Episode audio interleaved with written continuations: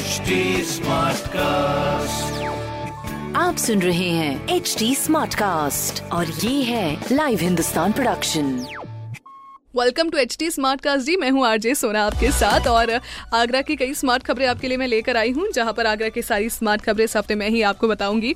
तो भाई, सबसे पहले मैं मेट्रो की खबर बताने से शुरुआत करूँगी, जहाँ पर आगरा मेट्रो के तीसरे स्टेशन का काम दिसंबर के अंत तक डेफिनेटली पूरा हो जाएगा। फ़िलहाल के लिए अगर मैं बताऊँ तो सिकंदरा से पूर्वी गेट तक प्रस्तावित चौदह किलोमीटर लंबे पहले कॉरिडोर में छह स्टेशन का काम किया जाएगा। अच्छा आगरा में मेट्रो होना बिग डील इसीलिए भी है क्योंकि आगरा में चाहे भगवान टॉकी चले जाओ, चाहे फिर आप एमजी रोड चले जाओ, चाहे फिर आप फतेहाबाद रोड चले जाओ, चाहे फिर आप शाहगंज जाओ, चाहे फिर आप ताजगंज जाओ।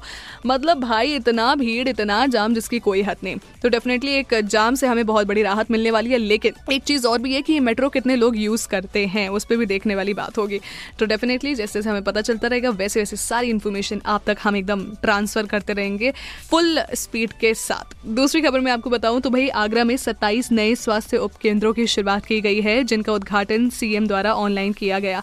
अब ये जो स्वास्थ्य उपकेंद्र है, ज़ाहिर सी बात है कि आपके हेल्थ के लिए बहुत ज़्यादा बेनिफिशियल देने वाले कोई दिक्कत हो तो आप कम से कम आ जाकर संपर्क कर सकते हो ईजिली तीसरी खबर हमारे एकलव्य स्टेडियम से जुड़ी है, जहाँ पर एकलव्य स्टेडियम का खेल छात्रावास अगले साल ही खुलेगा।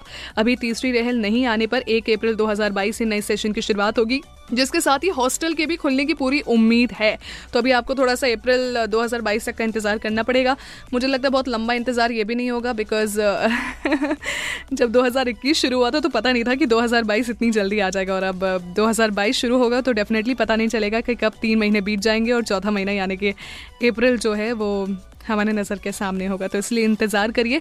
बाकी ऐसी बहुत सारी और स्मार्ट खबरें हैं जिनको पढ़ने के लिए आपको बिल्कुल इंतज़ार नहीं करना हिंदुस्तान अखबार है, वहीं पर पढ़िए सारी स्मार्ट खबरें और हमारे से अगर आपका कोई सवाल है तो आप पूछ सकते हो फेसबुक इंस्टाग्राम और ट्विटर पर हमारा handle at the rate H T और इस पूरे हफ़्ते इस पॉडकास्ट में आप सुनेंगे मेरी आवाज़, यानी कि आरजे सोना के साथ।